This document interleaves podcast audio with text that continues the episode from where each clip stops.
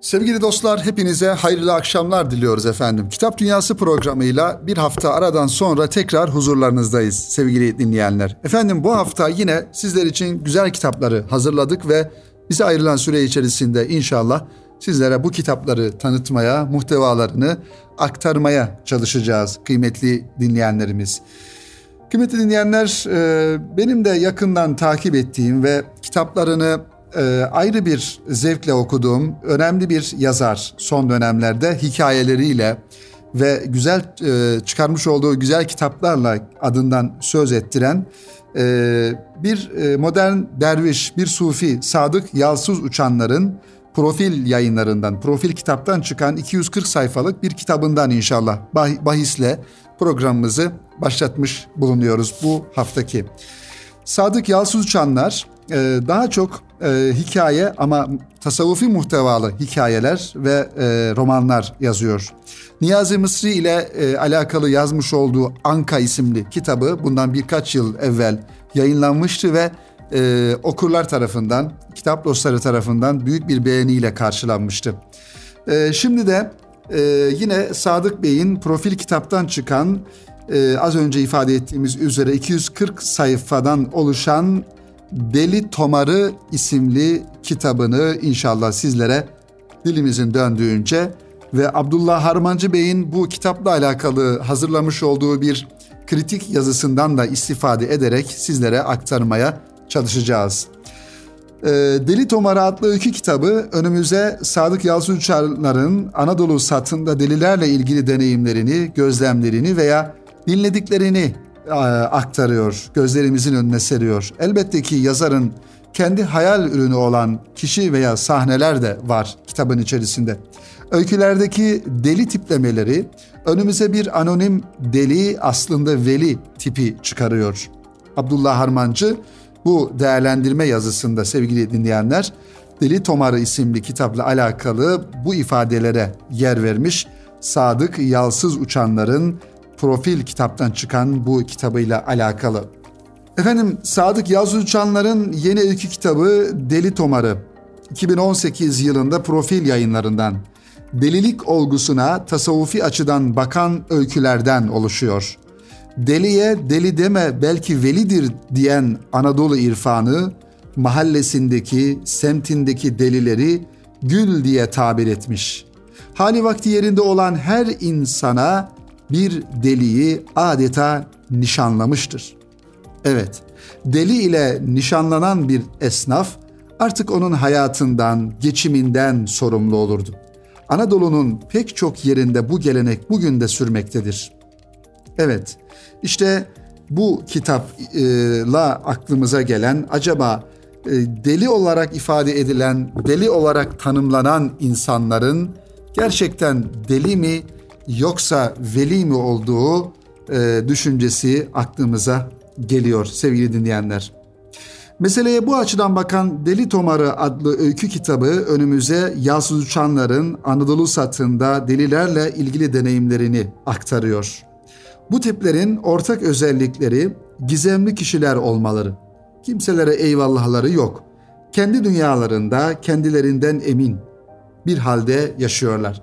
Çoğunlukla yalnızlar ve aynı zamanda zahiren yoksullar. Ellerine büyük paralarda geçse onların yoksullukları devam ediyor ama yoksun değiller. Yoksullar ama yoksun değiller. Tamahkar değiller giyime kuşama önem vermiyorlar. Çoğunlukla belki pisliklerinden, kokularından dolayı çevrelerinden tepki alıyorlar. Hepsinin refleks haline gelmiş tavırları ve sözleri var. Toplum onları bu tavır ve sözleri ile tanıyor. Allah'ın kendilerine bir lütfunun eseri olarak zaman zaman normal kişilerin gözlerinden ırak olan hal ve sözleri biliyorlar. Gaybi olanı bilip çevresindeki insanları adeta şaşırtıyorlar. Hikmet sahibi kişiler aynı zamanda bu insanlar bazen bir cümleleri, bir sözleri ile kendini dünyaya kaptırmış insanları hicvedebiliyorlar. Dünya onları her şeyden habersiz sanırken onlar birdenbire dünya ve ahiret bilgisi içeren cümleleriyle insanları şaşkına çeviriyorlar. Toplum insanlara değer veriyor, onlardan çekiniyor. Onları maddi anlamda destekliyor. Onlar bu desteği kabul etmekle birlikte yeri ve zamanı geldiğinde ellerindekini kendilerinden daha kötü durumda olanlarla paylaşabiliyorlar.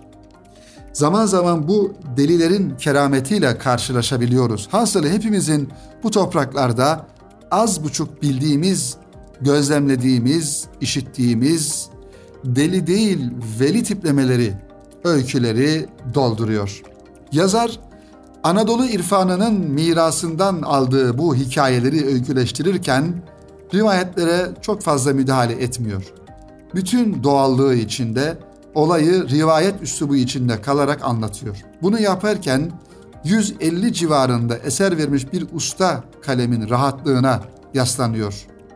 Eskilerin sehli mümteni dedikleri bir sanat vardı. Zoru kolaymış gibi sunmak.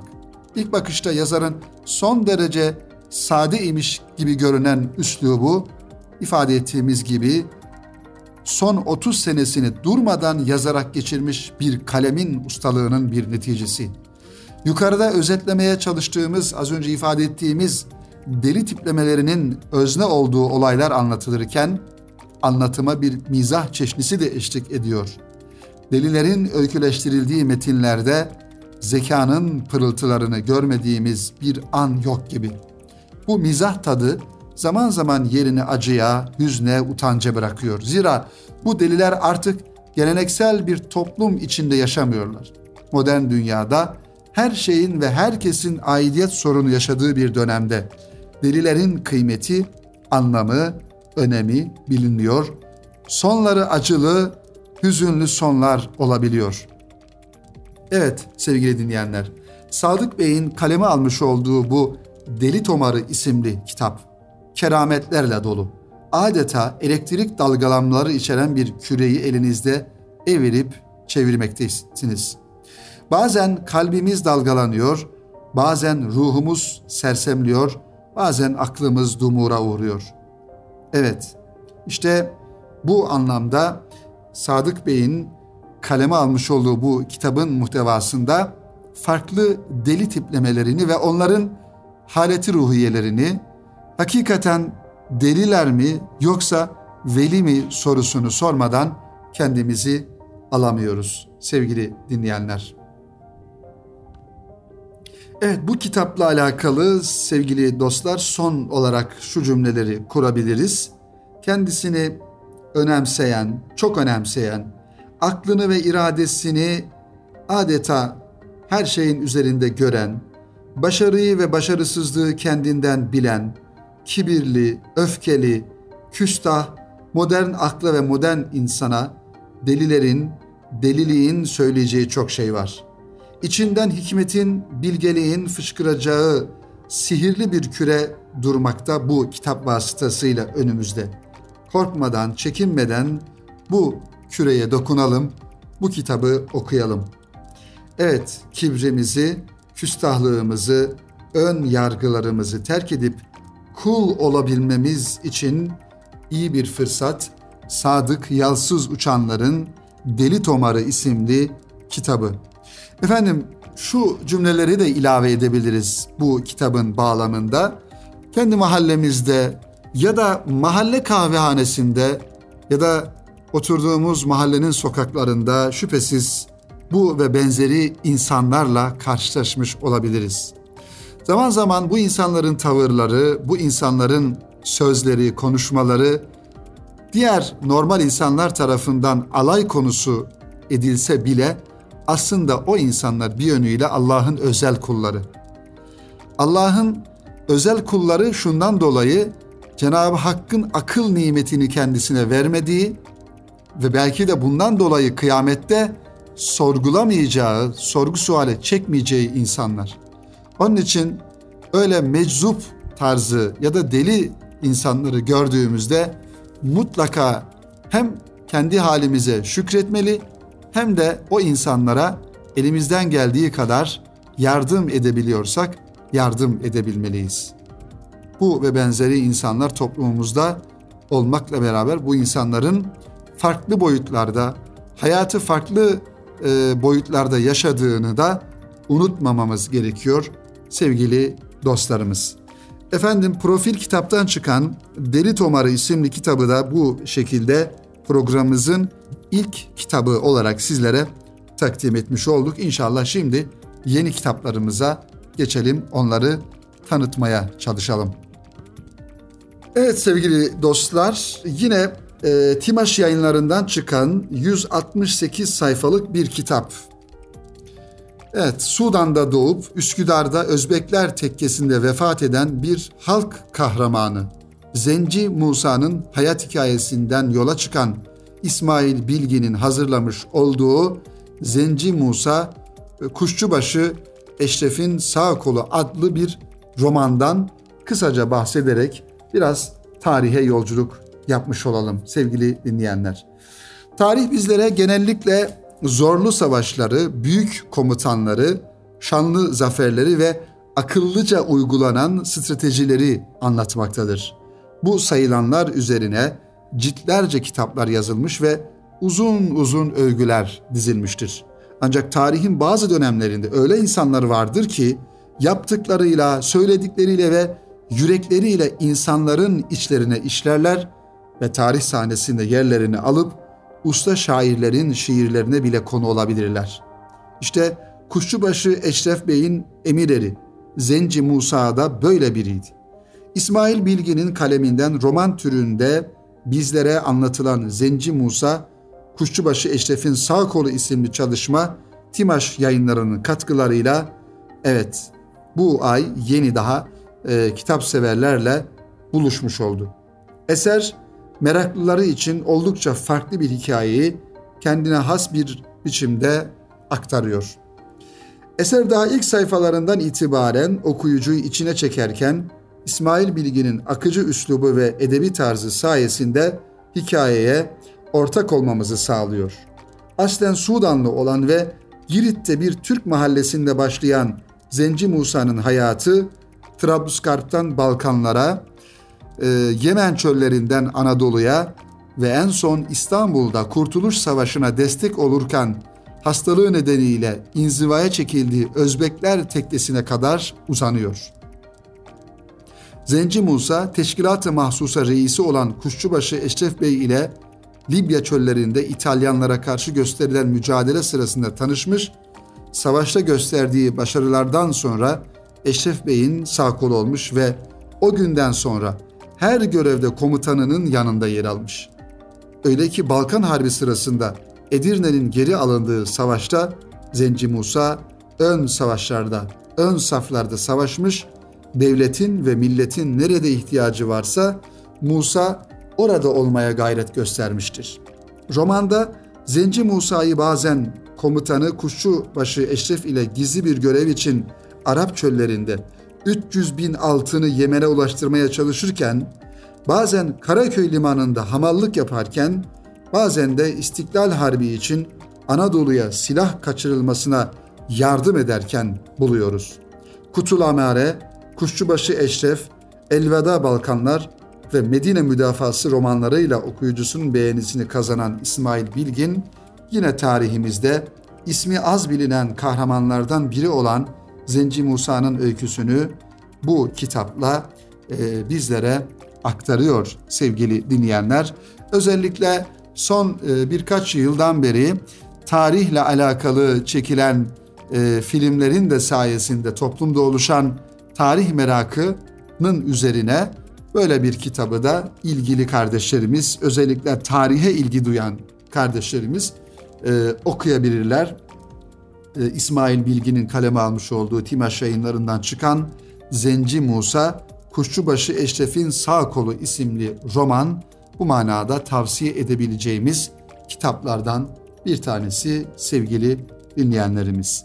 Efendim bu kitabı da sizlere aktardıktan sonra şimdi Kitap Dünyası programında kısa bir ara verelim ve aranın ardından e, merhum şair, milli şairimiz Mehmet Akif Ersoy ile alakalı e, bir yazıyı sizlerle paylaşarak tekrar rahmetle analım. Mehmet Akif Ersoy merhumu. Şimdi kısa bir ara sevgili dinleyenlerimiz. Sevgili dostlar Kitap Dünyası programının ikinci bölümünde tekrar huzurlarınızdayız. Kıymetli dinleyenlerimiz içinde bulunmuş olduğumuz Aralık ayı merhum şair Mehmet Akif Ersoy'un Dar Bekaya irtihal ettiği Aralık ayı.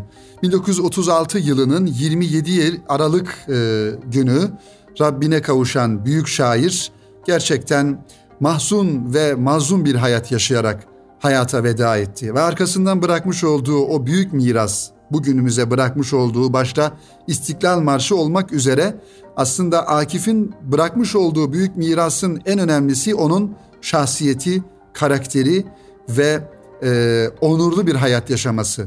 Akif'in arkada bırakmış olduğu miraslardan en önemlisi. Tabii ki bıraktığı diğer miraslardan bir tanesi de safatı, şiirleri ve Akifçe duruşu. O yüzden Alim Kahraman hocamız Akif'in Bitmeyen Çilesi ve Mücadelesi isimli bir yazı kaleme aldı geçtiğimiz günlerde. Bu yazıyı da sizlere inşallah aktararak Mehmet Akif merhumu vefatının seneyi devriyesinde yeniden hatırlama, yeniden gönüllerimizde ona olan muhabbetimizi izhar etme ve aynı zamanda Akif'in Asım'ın nesli olarak tarif ettiği ve büyük ümitler beslediği o nesli yeniden hatırlama ve nesillerimize o nesli tekrar hatırlatma babından Akif'i programımızın bu ikinci bölümünde anmaya, anlatmaya devam edelim. Mehmet Akif'in hayatı aynı zamanda Osmanlı'nın son döneminden Cumhuriyet'in ilanı ve sonrasında yaşananlara ışık tutuyor. Zorlu ve mücadeleli yıllarda milli şairimiz Mehmet Akif'in yaşadığı sıkıntılar bugünün okuruna aslında bir dönemi anlatıyor. Mehmet Akif malum olduğu üzere 1873 yılında İstanbul Fatih'te dünyaya gelir. İstanbul'un bir medeniyet başkenti olduğunu düşünürsek bir ucu Balkanlar, diğer ucu Buhara'ya uzanan aile kökleriyle o büyük medeniyetimizi temsil eden kişilik özelliğiyle ön plana çıkar. Mehmet Akif'in hayatını coğrafya perspektifli okumaya devam edelim. İlk olarak bunları söylemek lazım. Fatih, onun çocukluk ve gençlik yıllarını geçirdiği, ilk ve orta eğitimini tamamladığı semttir ki, kişiliğinin oluşmasında birinci derecede rol oynamıştır Fatih semti. Bu semtin odak mekanı ise Fatih Camii'dir. Cami ile ilişkisi küçük yaşlarda kurulur Mehmet Akif'in. Daha oyun çağında bir çocukken Fatih dersiyamlarından olan babası onu ve kardeşini elinden tutarak Fatih Camii'ne götürmeye başlar. Büyükler namaz kılarken çocuk da caminin geniş kubbesi altında hasırların üstünde koşup oynamaya başlar. O günlerden başlayarak biriken izlenimler, duyuşlar ileride Fatih Camii şiirini ortaya çıkaracaktır. Fatih'teki evleri Sarı Güzel'dedir. Bu ev merkez olmak üzere şairin hayatı önce İstanbul içinde sonra İstanbul dışında farklı mekanlara doğru açılır. Semt içinde Emir Buhari Mahalle Mektebi ve Fatih Rüştiyesi eğitim gördüğü okullar olur. Liseye o sıralar Cağaloğlu'nda olan Mülkiye İdadisi'nde devam eder. Sonrasında girdiği Baytar Mektebi'nin ilk iki yılını yine o çevrede Ahır Kapı'daki binada okur. Son iki yılda ise Halkalı'daki binada yani şu an İstanbul Halkalı'da bulunan ve Sabahattin Zaim Üniversitesi olarak hizmet veren binada Mehmet Akif Ersoy Baytarlık Mektebi'nin son iki yılını yatılı olarak okur. Bu Akif'in aile çevresinden ilk ayrılışıdır. 18 yaşındadır bu yıllarda. Duygusal olarak hassas bir dönemden geçmektedir. Aile özlemi başka özlemlere birleşir. Daha önceden başlayan şairlik kıpırdanışları bu dönemde iyice alevlenir Akif'in gönlünde. Dini duyarlılıklı söyleyişler yanında aşıkane gazeller de yazmaya başlar. Manzum, uzun mektuplar halinde kendini ifade eder. Az önce ifade ettiğimiz gibi sevgili dinleyenler, Akif'in ilk hocası babasıdır. Fatih Rüştiyesi'nde Hoca Kadri Efendi, Mülkiye İdadisi'nde Muallim Naci yine Akif'in hocaları olur. Baytar Mektebi'nde bunlara başka isimler de eklenir. En yakın arkadaş çevresinde babasının hocalığını yaptığı Emin Paşa ailesinin çocukları da vardır. İbnül Emin Mahmut Kemal bunlardan biridir. Onlarla kışın Beyazıt'taki evlerinde, yaz aylarında ise Yakacık'taki köşkte beraber olur. 1893 yılı sonunda okulu bitirmesiyle Mehmet Akif'in memuriyet hayatı başlar. Bu sıralarda küçük yaşta başlayıp sürdüremediği hafızlığını tamamlar. Evet, Akif şair, alim olmakla beraber aynı zamanda hafızdır. İstanbul dışına görevle çıktığı ilk şehir Edirne'dir. Orada baytar müfettiş yardımcısı olarak e, görev yapar ve Edirne'nin çevre köylerini dolaşır. Mesleğini icra yanında ilk olarak köy insanlarıyla tanışır. Dil ve folklor dikkatleri böyle başlar Akif'in. İki yıla yakın süren bu güney görevi aynı zamanda Akif bu e, Edirne görevini yaptıktan sonra e, Adana'da ve Suriye'ye doğru e, göreve gider. İki yıla yakın süren bu güney görevi döneminde bir taraftan da Mehmet Akif'in çevresi genişler. Bir taraftan ise bu yıllar Akif için kendisiyle hesaplaşma yılları olur. Şiir çalışmalarında yeni bir dönemi başlatacak olan etkiler, özellikle o sıralar tanıştığı Ispartalı Hakkı'nın sözleri onu alt üst eder. Ispartalı Hakkı gazel tarzında ısrar ederse bir yere varamayacağını, olsa olsa bir muallin naci olabileceğini söyler kendisine. 1898 yılında İstanbul'a dönen Akif eski tarzdaki şiirleriyle dergilerde görünmeye devam eder. Fakat artık kendini yeniden inşa süreci derinlerde bir yerde başlamıştır. Her bakımdan bildiğimiz Akif'in doğumudur aynı zamanda bu. Evlenir, sakal bırakır, Fransızca öğrenim, öğrenimine ayrı bir ehemmiyet verir. Bir süre sonra buna Arapçasını ilerletme çalışmaları eklenir. Çevresi genişlemekte, kimliğinin gelişimini sağlayacak yeni buluşmalar peşinde İstanbul'un semtleri arasında adeta mekik dokumaktadır Mehmet Akif. Mehmet Akif'in sefahatında toplayacağı yeni tarzdaki şiirlerden bazılarının yazılış tarihlerini az çok biliyoruz. Bunlardan en eskisi 1904 yılına aittir. Fakat bu yıllar onların yayınlanması için uygun değildir. Ancak dost çevresinde elden ele dolaşarak okunmaktadır Akif'in yazmış olduğu şiirler. O yıllarda memuriyeti yanında Halkalı Ziraat ve Makinist mekteplerinde edebiyat dersleri vermeye başlar. Bazı köşk ve konaklarda da özel derslere gitmektedir Akif. Akif bu yıllarda farklı devlet görevleri almakla beraber meşrutiyetin ilanının ardından aldığı görevlerden biri de Darülfunun'daki Osmanlı Edebiyatı Müderrisliğidir. En verimli yılları başlamıştır Akif'in. Fatih'teki evlerinin 1911 yılındaki büyük yangında ilki babasının vefatının ardından 1889 yılında olmuştur bu yangın. ikinci defa yanması üzerine evini Anadolu yakasına taşımıştır. Beylerbeyi'nde Ferit Kam, Hüseyin Kazım gibi değer verdiği dostları vardır Akif'in. Heybeli'de ise mütevazı kişiliğine hayranlık duyduğu bir başka dost, Abbas Halim Paşa. Balkan Savaşı yıllarında kurulan Müdafaa-i Milliye Cemiyeti bünyesindeki Heyeti Tenviriye'ye katılır aynı zamanda Akif. Halkı edebiyat yoluyla aydınlatıp uyarma amacı taşıyan heyette Akif'ten başka Abdülhak Hamit, Recaizade Mahmud Ekrem, Süleyman Nazif, Hüseyin Kazım e, Kadri gibi isimler de bulunmaktadır. 1913'te yaklaşık 20 yıldır devam eden Baytar Müfettişliği görevinden müdürünün uğradığı bir haksızlığı protesto ederek ayrılır. İddiaçı çevrelerle onlardaki kavmiyetçi düşünceler ve yazdıkları din karşıtı bazı yazılar sebebiyle arası açılan Akif, Darülfunun'daki görevinden de ayrılmak zorunda kalır. Adı Sebilür Reşad'a çevrilmiş olan dergisi iddiatçı hükümetler tarafından birkaç kere kapatılır. 1914 yılı başlarında Abbas Halim Paşa'nın desteğiyle iki aylık bir seyahate çıkar.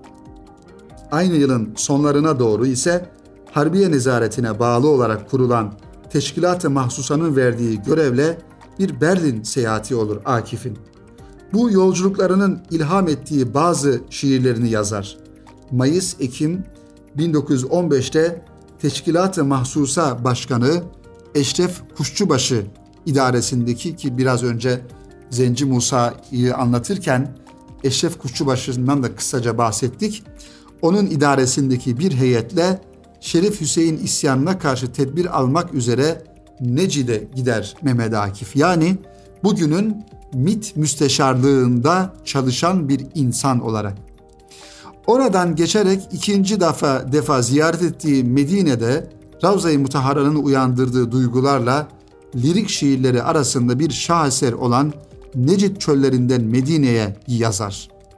İlk safahattaki sosyal içerikli şiirlerinin ardından ileride yediye tamamlanacak olan safahatlarının İslam dünyası ve İslam ideali etrafındaki fikirlerini yansıtan ikincisi Süleymaniye kürsüsünden çıkar.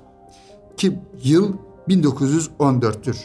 1915 yılında Balkan mağlubiyetinin ıstıraplarını yansıtan Hakkın seslerinde kader, irade konusunu ele alır Akif. İslam'da çalışma ve terakkinin önemini anlatır aynı zamanda. İslam dünyasındaki perişanlığın tembelliğe bağlı olduğu, çalışarak kurtuluşa ulaşılacağı mesajını verir. Şairin Mısır, Berlin ve Medine seyahatlerinin izlenimlerinden yola çıkarak yazdığı şiirlerin yer aldığı 5. safahat yani hatıralar 1919'da çıkmıştır. 1918'de Şeyhül İslam'da bağlı Darül Hikmeti İslamiye'nin başkatipline getirilen Akif, daha sonra bu dini akademik kuruluşun asıl üyesi olmuştur. Ki yıl 1920'dir. Yunanlıların İzmir'e çıkması üzerine başlayan milli mücadele ile milli mücadeleye fiilen katılmış ilk olarak gittiği Balıkesir'de Zanospaşa Camii'nde halkı birliğe ve direnmeye davet eden bir vaaz vermiş, konuşmalar yapmıştır. Aynı amaçla Ankara'ya geçerek 24 Nisan 1920 yılında faaliyetlerini burada sürdürür.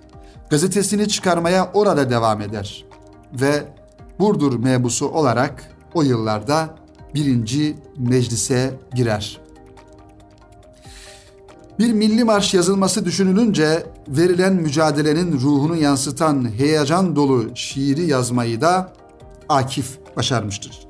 Büyük Millet Meclisi'nde okunup ayakta alkışlanan İstiklal Marşı milli marş olarak kabul edilir 12 Mart 1921 yılında.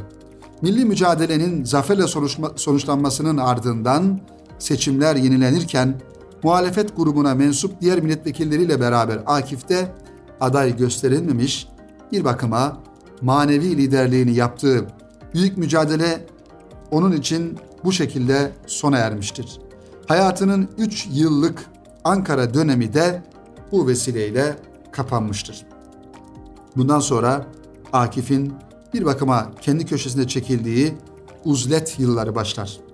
Varlığını adadığı davası, inancı ve fikirleri sebebiyle maddi imkansızlıklar içine terk edilmiş neredeyse bir suçlu durumuna düşürülmüştür Akif. Abbas Halim Paşa'nın davetiyle 1924 kışını geçirdiği Mısır'dan 1925 yılı kışından sonra geri dönmemiş, burada uzun süre Diyanet tarafından kendisine sipariş edilen Kur'an'ın tercümesi işiyle uğraşmış. Abbas Halim Paşa'nın desteği ve Kahire Üniversitesi'nde verdiği Türk dili dersleriyle geçinmeye çalışmış. Oradayken hastalanmış, hastalığı iyice artınca 1936 yılı Haziran'ında yurda dönmüş.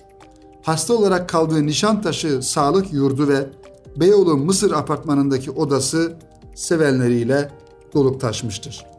Dostlarının ilgisiyle gördüğü tedaviler de kar etmez. 27 Aralık 1936 yılında Rabbine kavuşur. Mezarı bilindiği üzere Edirne Kapı şehitliğinde Mehmet Akif'in. Evet, biz de Mehmet Akif'i vefatının 80, 82. yılı dolayısıyla rahmetle ve minnetle anıyoruz Mehmet Akif merhumu sevgili dinleyenler. Tabii Mehmet Akif'in hayat hikayesini kısaca bu vesileyle özetlemiş olduk. Ama asıl e, önemli olan Mehmet Akif'in biraz önce de isimlerini zikrettiğimiz kitaplarını, safahatını, şiirlerini e, okumayan bir e, e, Türk evladı kalmaması lazım.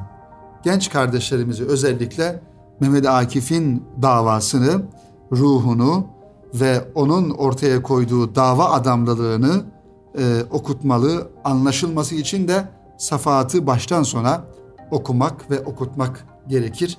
Sevgili dinleyenler 27 Aralık 1936 yılında vefat eden Akif'i dilimizin döndüğünce kısaca programımızın ikinci bölümünde sizlere aktarmış olduk efendim.